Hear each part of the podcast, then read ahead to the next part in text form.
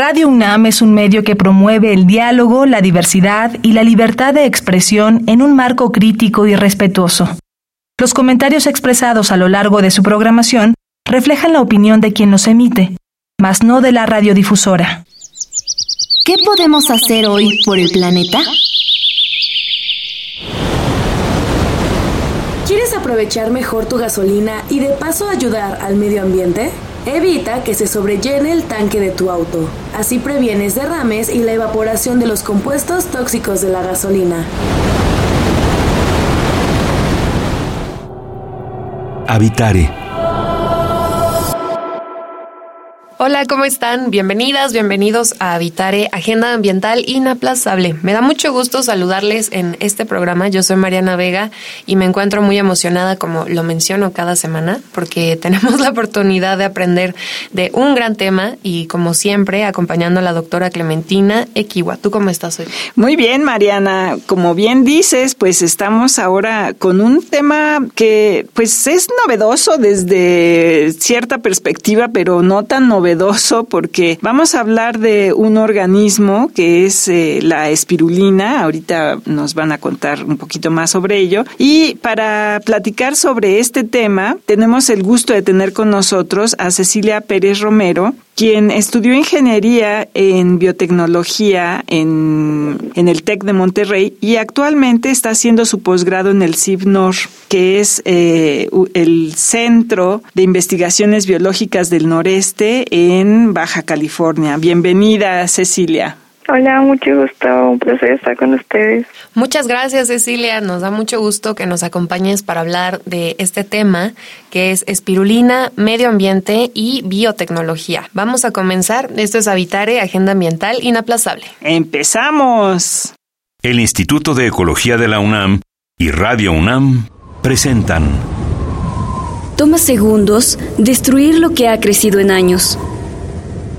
Toma horas devastar lo que se ha formado en siglos. Tomar acciones para rescatar nuestro ambiente solo requiere un cambio de conciencia. Habitare, Agenda Ambiental Inaplazable. Ciencia, acciones y reacciones para rescatar nuestro planeta. Nuestra, Nuestra casa. casa.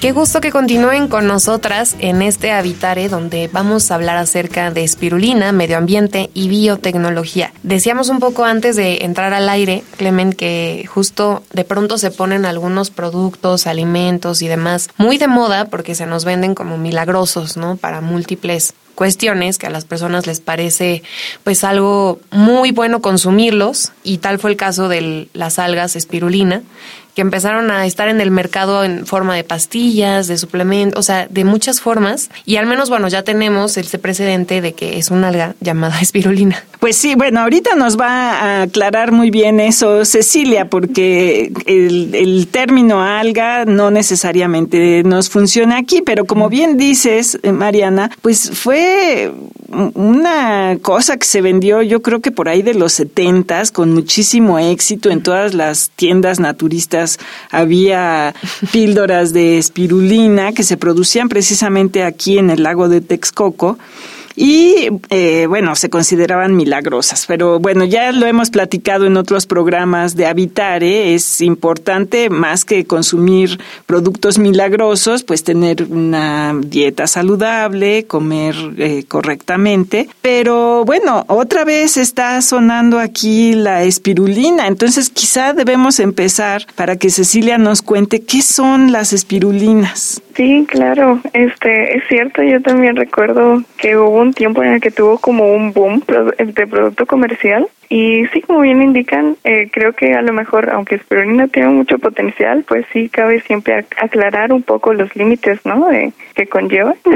Claro. eh, pero espirulina, eh, la espirulina creo que es un producto bastante bonito, aparte de que es bastante útil, y sí, como comentan, pues es algo parecido a, a una microalga, ¿no? Es en realidad un microorganismo que tiene la característica de ser como un resortito, y es, bueno, a mí se me hace muy muy bonito cuando cuando lo ves al microscopio, y es bastante popular justamente por esa forma que tiene.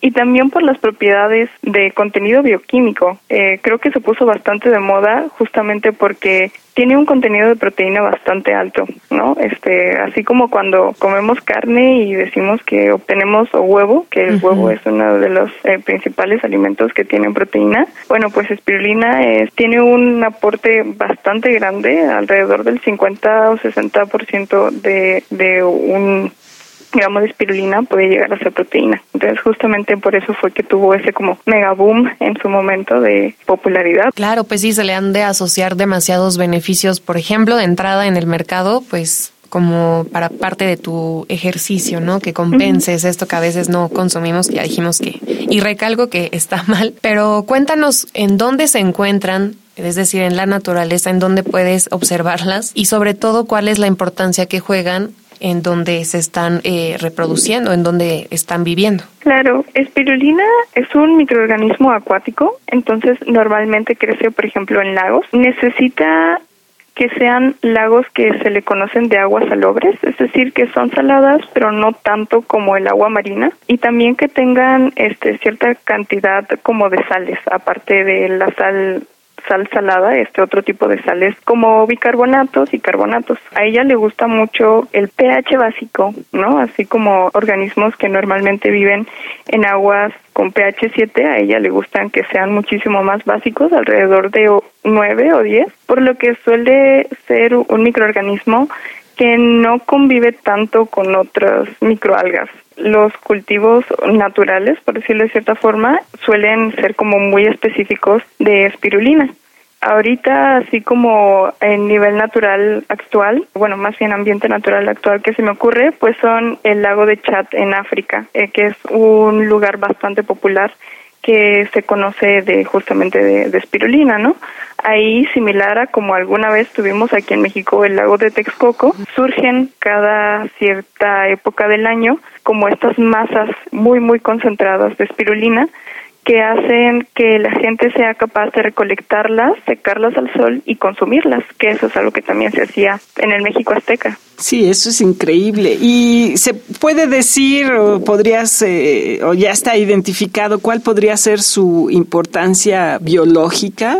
Yo estoy segura de que sí. Como tal, así ecológicamente, la verdad es que no conozco mucho. Como comentaba, en su momento, cuando se hicieron las investigaciones de hábitat de, de la espirulina, pues se notó eso, ¿no? Que tiene como que características de ambientes muy particulares que por lo general no suelen ser tan comunes para otros microorganismos porque se consideran un poco extremas, ¿no? Entonces, a lo mejor justamente en esta parte, pues alcanza a cubrir un nicho que otros microorganismos no tienen la capacidad de. Además, así como la estás describiendo, Cecilia, me parece un poco uno de estos organismos que formarían parte de un escenario postapocalíptico por las condiciones que, que tiene y en donde puede sobrevivir. Y me gustaría que nos cuentes un poquito, justo con estas peculiaridades, qué es lo que les ha llamado la atención y pues qué proyectos o qué estudios han hecho alrededor de la espirulina. Sí, este, fíjate que esa es una eh, cualidad muy particular que se ha explotado bastante. Nosotros para producir espirulina a, a gran escala, este, pues en, no lo podemos hacer en laboratorio cerrado, ¿no? Es muy difícil y aparte pues es muy caro y es muchísimo más práctico mantenerlo al aire libre. El problema de tener cultivos al aire libre pues es que está expuesto a muchas condiciones que no podemos controlar. Y justamente espirulina tiene la ventaja de que por las características en donde vive, en donde normalmente habita, puede cultivarse en lugares tropicales, ¿no? O sea, que tengan cierta temperatura, que son bastante soleados, ¿no? Y que además, pues a lo mejor no necesariamente requiere de cantidades de agua potable como otros cultivos de microalgas, que eso ahorita, eh, por la crisis ambiental que estamos pasando, pues es bastante fuerte, ¿no? y mucha de la investigación sobre espirulina actualmente está corriendo justamente en esa línea de en qué tipo de aguas podemos hacer que, que espirulina crezca. Y hay resultados bastante interesantes que demuestran que incluso en aguas que se consideran contaminadas, obviamente hay algunas limitantes de contaminantes como por ejemplo algunos metales pesados, pero los que tienen las aguas que son contaminadas eh, más que nada por nutrientes orgánicos son bastante fructíferos para ella. Entonces, lo que ayudan, eh, o bueno, lo que se está haciendo mucho ahorita investigación es ver la capacidad que tiene la espirulina no solo para crecer ahí, sino también para limpiar el agua en donde está creciendo. ¡Ay, qué increíble! Sí. Porque esa, esa es mi siguiente pregunta, ¿cómo, cómo se utiliza? O sea, ya, ya conversamos un poquito que se utiliza con fines pues de suplementos alimenticios, y a lo mejor eh, pecando un poco de alimento milagroso. ¿Para qué más se utiliza? Bueno, pues está esta línea de, de bioremediación que aquí en México es relativamente nueva, no tiene mucho tiempo que se está desarrollando, pero la verdad es que espirulina también tiene muchos otros aportes, por ejemplo, en la parte de farmacéutica también se está empezando a estudiar mucho por los antioxidantes que tiene. También produce pigmentos que le dan su color característico así verde azulado y que son pigmentos bastante fáciles de extraer. Y esto conlleva pues a nivel industrial que lo podemos utilizar de forma segura porque espirulina es un alimento eh, generalmente reconocido como seguro para el consumo. Entonces los colorantes que salen de espirulina pues también pueden utilizarse como aditivos de colorantes alimentarios, por ejemplo, para dulces o helados o malteadas, ¿no? Entonces también tiene, aparte de ser una fuente de, de proteína, también tiene como otros subproductos que, que se están investigando para que puedan ser aprovechados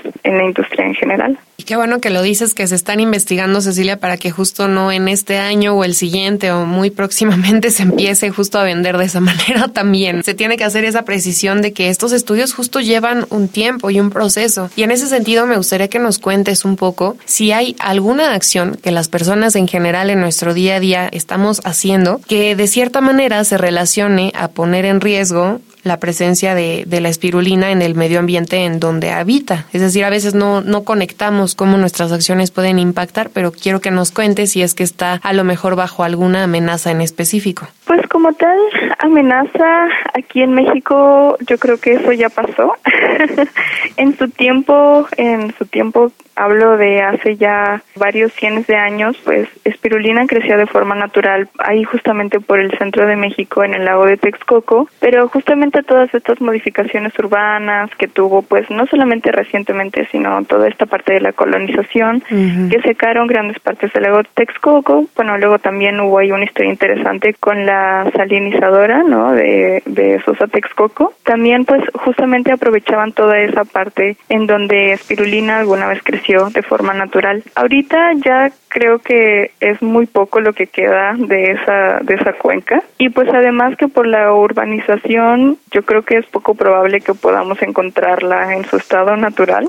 Claro que sería muy bonito poder recuperarla. Creo uh-huh. que ahorita existen varios esfuerzos dirigidos a, a, es, a esa parte, pero ustedes podrán contarme mejor porque yo no vivo por allá. Claro.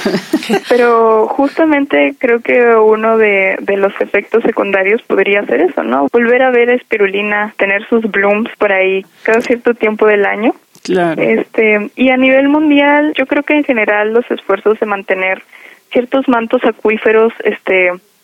pues alejados de la contaminación. Creo que ahorita es una uno de los principales temas en boga, este, ver cómo es que podemos disminuir la contaminación de cuerpos de agua. También tiene bastante impacto, no solo en espirulina, en muchos otros microorganismos que a lo mejor para nosotros pasan desapercibidos porque no es tan fácil apreciarlos, pero que están ahí, cumplen, como ustedes comentan, pues una función biológica de la que no siempre pues estamos al tanto. Claro, sí, y efectivamente en algunos casos, eh, por ejemplo, se ha mencionado estos booms o estas explosiones de crecimientos desmedidos de algas en ciertas zonas donde hay grandes concentraciones de de, por ejemplo, fertilizantes, ¿no? Uh-huh. en, en las salidas de algunas eh, bocas de ríos, como el río Mississippi, que es muy famosa esa región. Uh-huh. Y bueno, volviendo un poco a, a la investigación que se hace en este tema, cuéntanos qué están haciendo en general en el Centro de Investigaciones Biológicas del Noreste, como para... pues también apreciar un poco que no solo la investigación tiene que estar asociada a conocer plantas y animales o estimar qué tan en peligro están, sino que también hay investigación bioto- biotecnológica asociada a esta área, ¿no?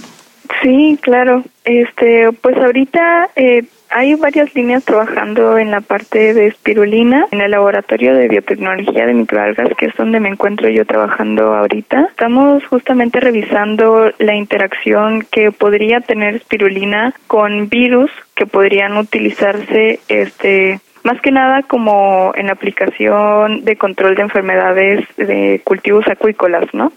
Este, entonces estamos viendo qué tan posible es que espirulina pueda ser un vehículo para estos como vacunas, de cierta manera, podemos decirlo así, y estamos viendo también cómo es que afectan ciertos virus en la calidad del cultivo, ¿no? Porque no podemos simplemente añadir otros aspectos a los cultivos sin saber cómo es que está reaccionando la espirulina. Al final es un ser vivo y creo que hay que tener bien en cuenta antes de, de empezar a desarrollar tecnologías, pues cómo es que impactan, pues por ejemplo en este caso en la espirulina, si merma o no el contenido de proteínas, si puede tener algún tipo de efecto antioxidante, todo ese tipo de detalles son justamente con los que estamos trabajando y de hecho espero que pronto podamos publicar resultados eh, respecto a eso. Wow, es que suena impresionante, Cecilia. Y oye, me gustaría que nos cuentes un poquito porque en las respuestas que nos das también hablas en plural. Me llama mucho eso la atención cuando dices que eh, cuando puedan publicar, cuando podamos, ¿no? Y todo esto. Sí. Cuéntanos un poquito justo de quiénes están involucrados en este trabajo, ¿no? En tu día a día, cómo ha sido también para ti pues estudiar todo esto y ahora sí que tu experiencia desde el laboratorio para que las demás personas también conozcamos un poquito de esa parte que es muy importante. Claro, evitarse, quitarse esa idea de que el trabajo del científico o de la científica es en solitario. Así. Sí, eso es muy importante. Eh, yo pues obviamente no puedo hacer el trabajo sola. Tengo un equipo de trabajo increíble que son justamente todas estas personas que me enseñan y que me guían porque pues yo soy nueva.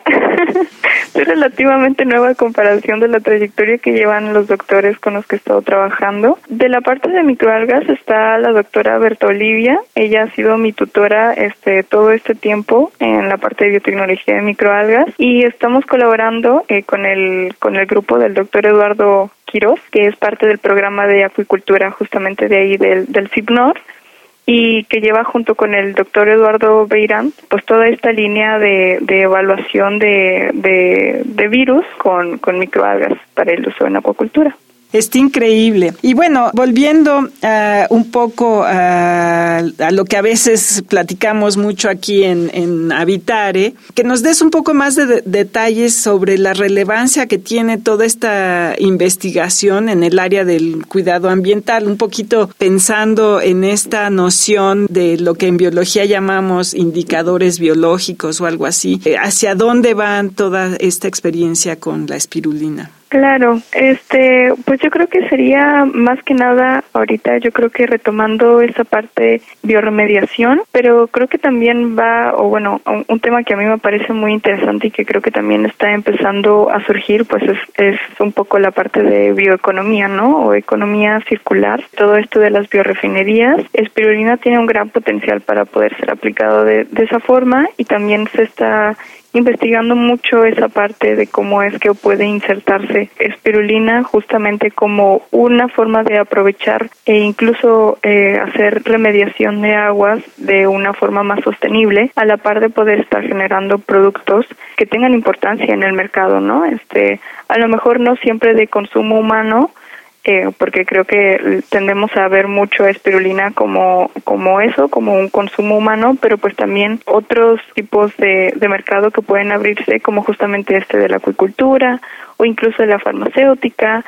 Es que además mencionas muchos campos de estudio, eh, bueno, muchos términos ahorita, por ejemplo, el de nuestro programa que es la biotecnología, pero también esto que mezcla esta concepción que tenemos también del medio ambiente si es solamente social o solamente la naturaleza como, como tal, sino de esta mezcla y de cómo las acciones van repercutiendo en que las áreas de estudio tengan apertura y que consideren al medio ambiente eh, con estos indicadores que mencionaba Clementina, ¿no? Que ya existen, y en ese sentido, pues las, los científicos tienen una gran oportunidad de mostrar cómo es que estas cosas nos sirven o pues nos perjudican, ¿no? De ambas maneras. Me gustaría que nos cuentes un poquito tú cómo lo ves en ese sentido, esta participación también interdisciplinaria que existe. Sí, creo que es muy importante. Creo que es algo que ahorita está empezando a hacer eh, como que más conciencia en la comunidad científica, que creo que también debe tener cierta repercusión en la parte de la ciudadanía, ¿no? Pero hablando específicamente sobre la comunidad científica, creo que la biotecnología es una ciencia bastante transversal, es algo que la caracteriza bastante, que busca como tener este impacto en, en distintas ramas de, de la ciencia, y que además, este, para que verdaderamente podamos ahorita nosotros sacar un provecho sustancial, creo que es importante que, que empecemos a pensar de forma más integral, y creo que ahí entra la parte que comentaba ahorita sobre la ciudadanía, ¿no? Que ya no sea solo la biotecnología por científicos para científicos, sino que sea pues una ciencia en donde todos puedan aportar y de la que al fin y al cabo todos van a hacer uso, ¿no? Entonces, eh, esta parte de la apertura que comentas es bastante importante y creo que es algo que debemos empezar a integrar nosotros como profesionales en nuestra investigación, que creo que ya se está empezando a hacer bastante. Y eso me alegra, porque creo que Spirulina, justamente como tuvo bastante foco de atención en algún momento, ya ahorita cuando hablas de ella como que la gente la cono- la reconoce, ¿no? Eh, y puede entonces como que uno sentir como esta más familiaridad para acercarse con otros temas, porque ya lo asocian con algo de su vida o que alguna vez escucharon en su vida, y entonces ya insertar nueva información eh, es más sencillo para, para nosotros.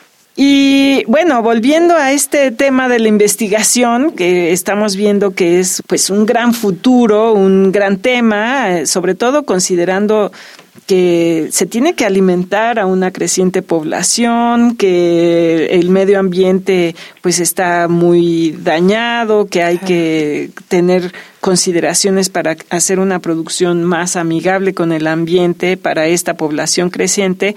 ¿Hacia dónde puede ir la investigación eh, a futuro con este tema de la espirulina? Pues a mí me encantaría en un futuro no muy lejano ver justamente a espirulina como una una de los eh, organismos principales que empiecen a migrar justamente a toda esta parte de de la bioeconomía junto con la biotecnología, ¿no? Este, ahorita eh, como pues se encuentra mucho en la parte de investigación, como tal, la implementación de sistemas ya a nivel industrial, pues a lo mejor es un poco complicado e incluso a lo mejor riesgoso, pero a mí me encantaría que, que justamente se siga dirigiendo investigación hacia, hacia esa parte, que podamos este, empezar a aprender a, a producir de una forma más sustentable y a aprovechar mejor los recursos que tenemos. Este, creo que Spirulina es un, es un ejemplo Eh, que nos puede ayudar mucho a estandarizar eh, esa parte, este, y que además, como comentas, pues este puede incluso a, apoyar a empezar a solventar otras crisis como la alimentaria que tenemos ahorita. El cultivo de, de espirulina a nivel local o regional en comunidades este de con baja seguridad alimentaria también es uno de los proyectos sociales que creo que más impacto puede llegar a tener, especialmente aquí en México. Wow. Entonces, eh, creo que ese debería ser uno de los futuros de Spirulina. Obviamente hay muchos más. Este, estoy segura de que otros equipos de trabajo ven Spirulina a lo mejor de forma un poco diferente a, a la que a la que yo tengo, pero eso es lo bonito de, de Spirulina, que tiene un potencial en, en muchos lados y, y creo que ahorita este mi mayor inspiración con Spirulina pues es que es un producto eh, mexicano, de origen mexicano, que que en algún punto nosotros utilizamos este como cultura mexica y que pues hemos perdido un poco, pero que podemos empezar a retomar y que justamente estamos redescubriendo. Entonces, eh, también como esa parte de empezar a reincorporarla a nuestra cultura uh-huh. creo que también tendría un, un impacto eh, bastante fuerte en, en la cultura alimentaria de, de, de la población de México, que también ahorita sufre eh, bastantes crisis de salud, ¿no? Como la obesidad. Claro. Este, claro. Entonces, eh, yo, yo veo eh, el futuro de Spirulina así. Quién sabe qué otras investigaciones puedan surgir que le hagan eh, dar un vuelco, ¿no? Y redirigirla, pero pues al momento creo que creo que ese es un un futuro bastante bastante eh, seguro y, y viable. Claro. No. Fíjate qué interesante, Mariana, ya nada más para cerrar ahorita lo que decías que es un producto mexicano. Mm. Casualmente otros productos mexicanos han impactado la alimentación mundial, ¿no? El maíz, el jitomate, y si nos vamos al lado goloso, la vainilla y el el cacao, claro. ¿no? Entonces, bueno, una vez la una vez más la biodiversidad mexicana está impactando la alimentación mundial, y eso pues creo que nos debe de inspirar y darnos una razón más para estar orgullosos de nuestro país. Totalmente, sí, como bien lo dices y también lo menciona Cecilia, esta, esta mirada hacia futuro que no solamente resulta a lo mejor viable, sino como bien dices, muy esperanzadora para tantos y tantos temas que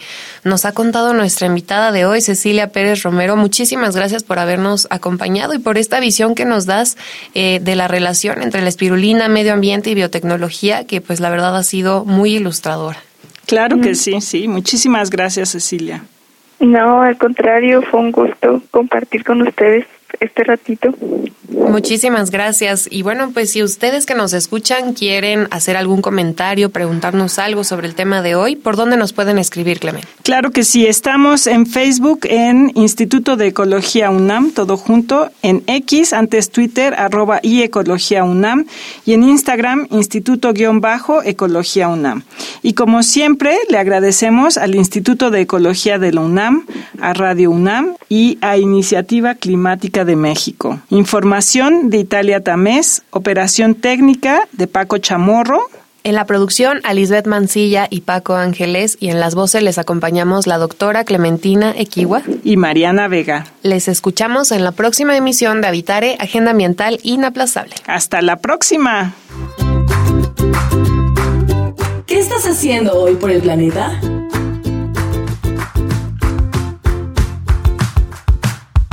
Trato de reciclar cosas que me sean útiles para después, como botes donde puedo almacenar cosas, como el del café y cosas así. También reutilizo el agua con la que me baño y con esa suelo regar las plantitas que tengo en mi casa.